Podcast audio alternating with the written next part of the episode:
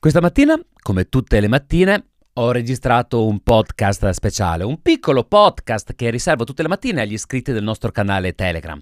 Ricordo sempre l'indirizzo t.me slash chi cerca Tova, trovi comunque il link diretto nella descrizione di questo episodio. E siccome stamattina i miei figli sono a casa da scuola, perché qua sono già cominciate le vacanze eh, natalizie, non mi sono reso conto stessero origliando fuori dalla porta del, del, mio studio. E siccome stamattina parlavo di Harry Potter, che rappresenta per loro una grande passione, come per quasi tutti i bambini inglesi, diciamo di età compresa tra i 7 e i 14 anni, perché poi le passioni cambiano, come tanti bambini che, che, abitano nel mondo, visto il successo planetario della serie di romanzi della Rowling. Sono grandi appassionati di Harry Potter, dicevo, i miei figli, e mi hanno sentito parlare di Harry Potter, perché questo era il tema del giorno annunciato sul canale Telegram e questo sarà l'argomento principale di questo podcast. E dopo che ho finito di registrare l'audio, loro hanno capito che avevo finito la registrazione, bussano, entrano e mio figlio piccolo mi fa Papà, certo che ne sai di Harry Potter e a me viene da ridere, perché non è vero che ne so di Harry Potter, cioè quello che so è quello che loro mi hanno raccontato, ma io i libri di Harry Potter, a differenza loro, non li ho letti né in italiano né in inglese, ho visto i film, questo sì, ho visto i film assieme a loro, ma di sicuro esperto di Harry Potter io non sono, ripeto, a differenza loro. E quindi quando lui mi ha detto, sei esperto, cioè ne sai di cose di, di Harry Potter, con quel tono della serie... Non pensavo ci ascoltassi mentre parlavamo, non pensavo fossi così attento quando abbiamo visto i film assieme.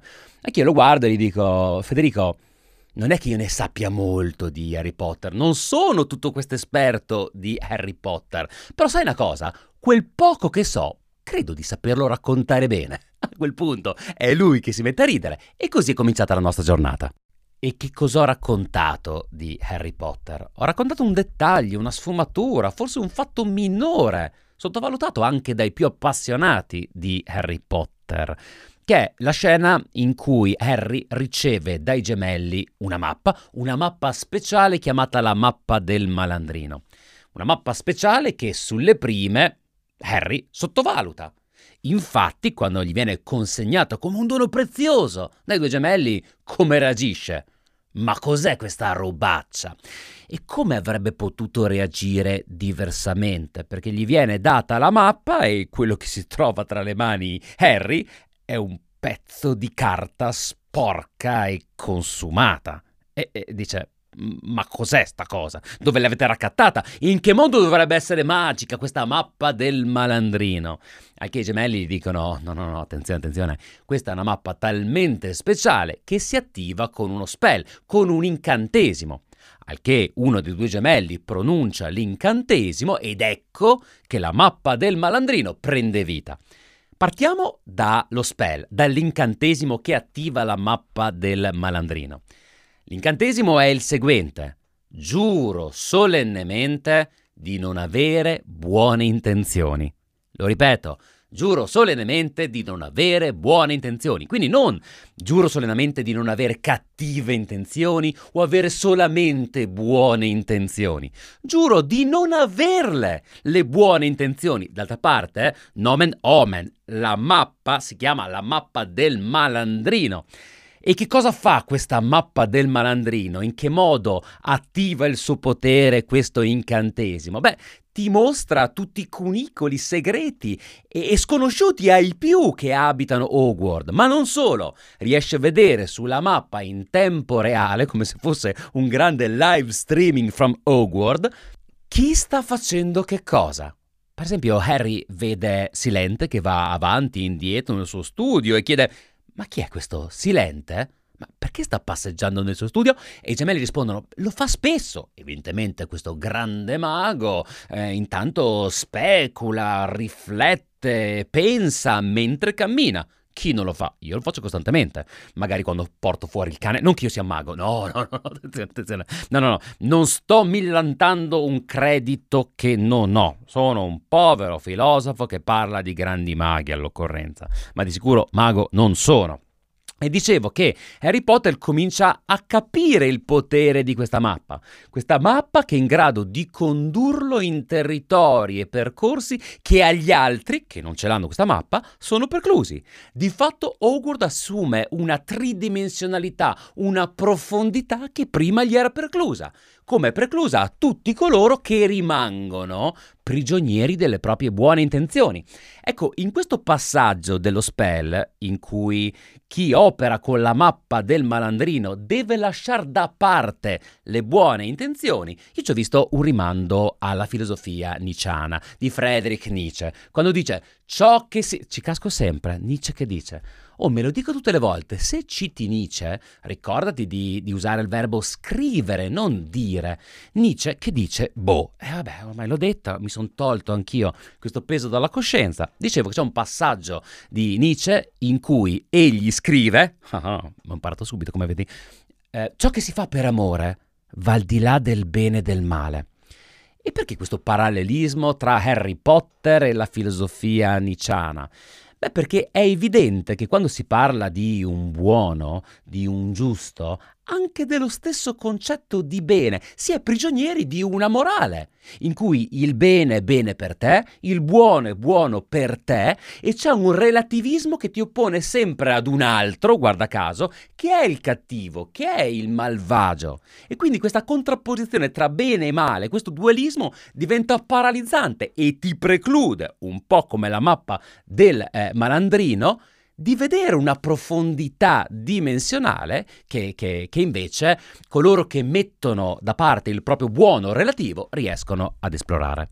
E qual è l'amore? Beh, il desiderio. Quale desiderio? Il desiderio di sapienza, di conoscenza.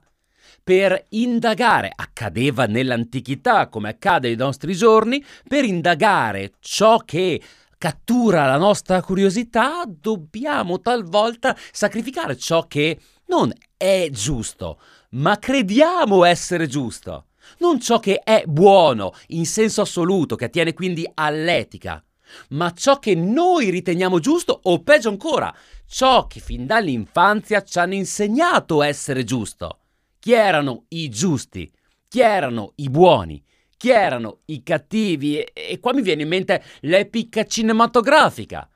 Ci veniva raccontati nei western che i cowboy erano i buoni e i nativi americani, impropriamente chiamati indiani, erano i cattivi.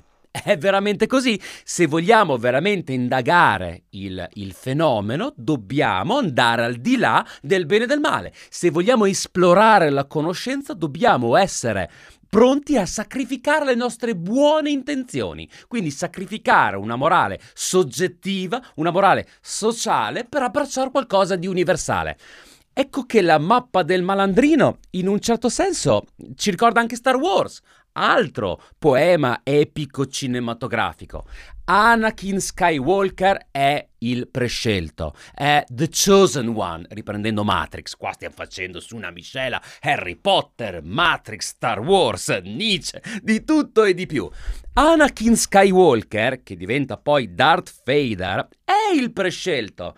E coloro che guardano a Star Wars in modo superficiale dicono: Beh, Anakin ha fallito perché da Jedi è passato al lato oscuro della forza.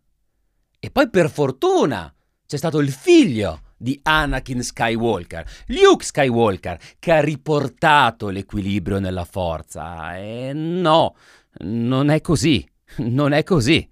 Anakin è destinato a riportare l'equilibrio nella forza perché nasce nella luce, nel concetto di bene in, in quella categoria che tutto Star Wars ci, ci, si impegna a raccontarci come i buoni, i Jedi sono i buoni, giusto? Mm, non lo so. Non lo so, e, e, deve andare al di là del bene e del male per diventare potente e abbracciare un'universalità della forza. Egli lascia il sentiero luminoso, esplora la propria ombra, la propria oscurità, che si riflette in un macrocosmo che chiamiamo i Sith, ad esempio, quindi eh, la nemesi dei Jedi. Ed ecco che Anakin compie il proprio destino. avviene un rito iniziatico dove Anakin, luce, buono, assoluto, relativo però, diventa Lord Vader, il capo dei Sith per una parte della saga di Star Wars. Quindi passa dalla luce all'ombra e poi riporta l'equilibrio nella forza grazie ad un processo di tesi, antitesi e finalmente sintesi. Non può essere Luke Skywalker che porta l'equilibrio nella forza, perché Luke rimane nella luce. E quindi Luke si preclude l'opportunità di esplorare la mappa nel, del malandrino, non mette da parte le proprie buone intenzioni. Invece Anakin lo fa. E io credo la figura di Lord Vader o Darth Vader a seconda delle varie declinazioni culturali, abbia molto da insegnarci, a parte che è uno dei personaggi più affascinanti della storia del cinema, se chiedi a me. Quando ho visto Star Wars da bambino, io nel giocare con i miei amici facevo Darth Vader, non gli Skywalker. Mi sembrava sfigato, al massimo Han Solo, ecco, quello un pochino più ribelle, strambo che sia. Io credo la figura di Darth Vader abbia tanto da insegnare eh, anche nel contemporaneo, anche a noi che facciamo questo podcast e che ogni giorno riflettiamo intorno al concetto di vero, di pensiero, di azione e ciò che va oltre anche il pensiero e l'azione. Ne abbiamo parlato qualche giorno fa nel, nel nostro podcast. E se guardo al mio passato recente e lontano, proprio quando ho abbandonato le buone intenzioni, abbracciando il desiderio, magari ho fatto qualche cazzata, magari ho tradito, fatto del male, tradito le aspettative di qualcuno, le mie in primo luogo, però sono riuscito a collezionare tutta una serie di esperienze che mi hanno reso la persona che sono, con tutti i miei difetti, con tutte quelle immense praterie di ombra con cui ho a che fare ogni giorno. Credo ogni giorno noi dovremo allenarci a consultare la nostra mappa del malandrino.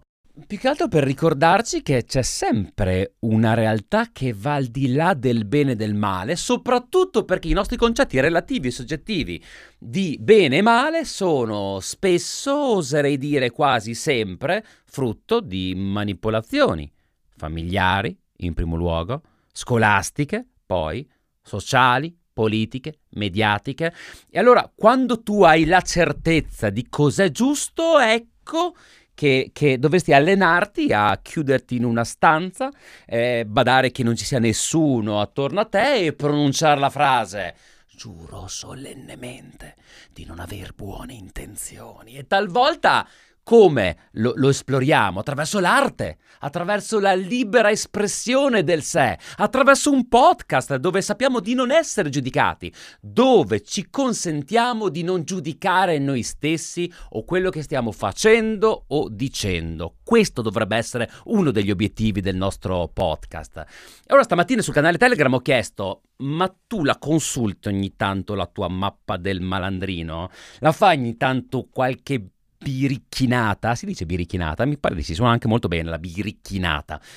Cioè, ti permetti di esplorare un tuo lato oscuro? Il tuo concetto di buono, di giusto, di virtuoso? E chi se ne frega? Alla santità magari punterai domani o in un'altra vita. Ti consenti di consultare la mappa del malandrino ed andare oltre il tuo concetto di bene e di male? Abbracciare il desiderio anche e soprattutto se è sbagliato, beh, magari qualche inciampo, qualche ferita la riporterai sul tuo corpo e nel tuo spirito, ma se il senso della vita, come diceva il saggio, è provare emozioni e avere storie da raccontare, beh, io ho un'autobiografia di Darth Vader la leggerei più volentieri di una di Skywalker. Ma, ma, Luke, ma fatela una risata ogni tanto. Ma una passeggiata nel lato oscuro della forza. Ma chi non l'ha mai fatta nella vita? Se non l'hai mai fatta, beh, ascoltando questo podcast, che sia da sprone per te, ma falla una cazzata ogni tanto, che ti fa bene, anche perché magari ogni tanto scopri che quello che ritenevi essere sbagliato, quello che ritenevi essere il cattivo, la tua capacità di abbracciare la tua ombra, il tuo vizio, non so se riporta l'equilibrio nella forza, ma ti conferisce un'umanità che a volte teniamo nell'ombra. Quando tu hai parlato del malandrino mi è venuta questa voce che mi ricorda il Banderas nella pubblicità delle galette del Mulino Bianco.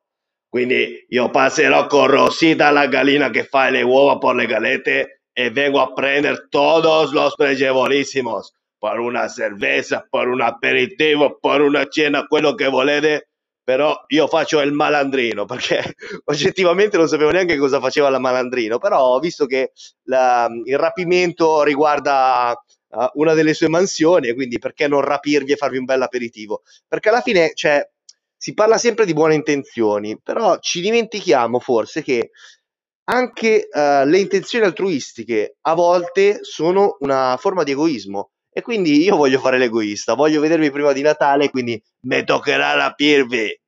Attendetemi todos, state atentos, chiudete le portas. Io sono bravissimo a trovare delle scuse, ma bravissimo. Anche quando abbandono le buone intenzioni, ritengo che comunque la strada tracciata sia quella che eh, mi porta ad essere comunque una bella e buona persona. Che dire, se oggi dovessi aprire la mappa del malandrino, sicuramente mi sentirei motivato, mhmm, sicuramente mi sentirei giustificato, ecco, mettiamola così, da una semplice, banalissima parola, che sto facendo quello che era nelle mie corde, che sto facendo un atto d'amore nei miei confronti e che sto, mhmm, diciamo così, eh, esplorando un angolo di libertà che mi era precluso se non avessi aperto la mappa del malandrino. Stamattina cercavo l'etimologia della parola malandrino e sembra sia formata da due termini che sono malo e landrino, cioè quindi cattivo, via, cattivo vagabondo detto così sembra un termine, sembra una, una, diciamo, un'affermazione molto negativa. In realtà col tempo questo, questo, termine si è molto edulcorato, nel senso che vero, il malandrino è comunque uno che la fa sporca, ma eh, di fatto è, è, è, più un birbone, c'è un, una simpatica canaglia, un qualcuno che, che alla fine diciamo attira anche un po' di simpatia. E io mi sento, mi sento decisamente malandrino, nel senso che non, non perché abbia delle cattive intenzioni o che voglia il male per, per, qualcuno, ma il fatto di vivere un po' con leggerezza, di non prendersi troppo sul serio, di essere anche un po' irresponsabile, di fatto fa ricadere le mie, le mie azioni sugli altri. E quindi sicuramente quest'anno Babbo Natale non mi porterà niente. Eh, caro Tova, qui io devo richiamare un momento mh, nel quale tu, nel corso di una puntata di Twitch, facesti una distinzione tua personale, ma forse non soltanto tua, tra etica e morale. La morale, se non ricordo male, dicesti è quella nostra personale, mentre l'etica è qualcosa, diciamo, di più, se vogliamo, assoluto. Ora, al di là dell'essere o meno d'accordo con questa distinzione, che io però voglio prendere mh, per assodata, ti dico che se dovessi in questa giornata o in altre mettere da parte le, eh, le buone intenzioni e fare un malandrino, probabilmente, dato che la mia morale non è particolarmente spiccata, farei qualcosa di eticamente riprovevole, cioè in poche parole, eh, non lo so, svaligerei una banca, assassinerei qualcuno, questo sarebbe. Come spesso succede, eh, oggi capita a fagiolo questo argomento perché ieri ho portato mio figlio e un altro gruppo di amici, di amichetti, in, a fare un'attività a tema Harry Potter, per cui insomma, succedono queste cose. E però se io dovessi avere in mano la mappa del malandrino, probabilmente farei questo. Andrei negli uffici di Anchor, cercherei l'alimentazione dei server e la staccherei, almeno ha un senso il loro non funzionare. Ben ritrovati, pregevolissimi. Nelle scorse settimane anche Anchor ha fatto la sua parte perché non fossi presente, quindi potrebbe essere una buona idea.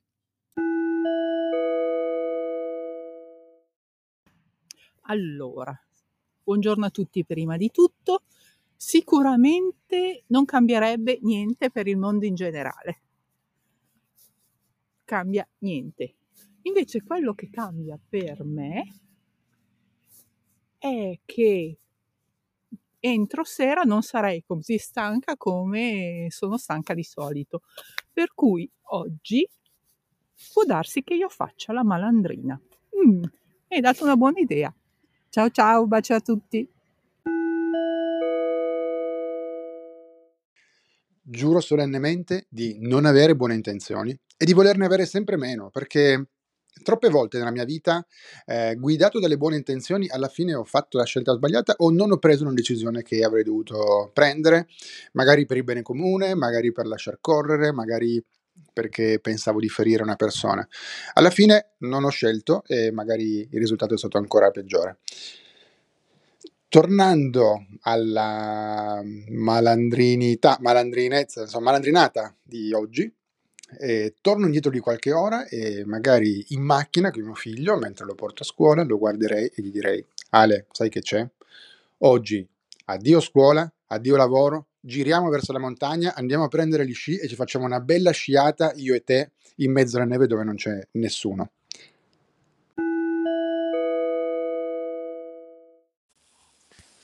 Visto che sostanzialmente sono una persona, tra virgolette, buona, ma ho il difetto tipico delle donne di essere un po' pettegole, e se fossi una malandrina andrei ad ascoltare i commenti che le mie amiche o pseudotali fanno su di me.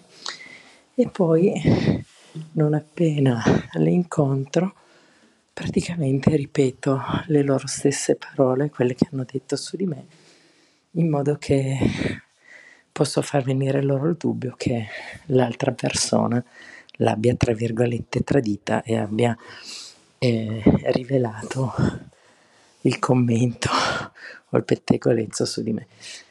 Farei questo e poi andrei a correggere nelle scuole tutti i voti insufficienti che ci sono sulle pagelle e metterei il 6 a tutti gli studenti. Caro Tova, se mettessi da parte le mie buone intenzioni, in questo momento combinerei un sacco di casini e mi toglierei un sacco di sfizi, quindi boh, non lo so. Troppa carne al fuoco. Ciao, buona serata. Qui Raffaele Tovazzi per gli amici Tova e questo è Chi cerca Tova.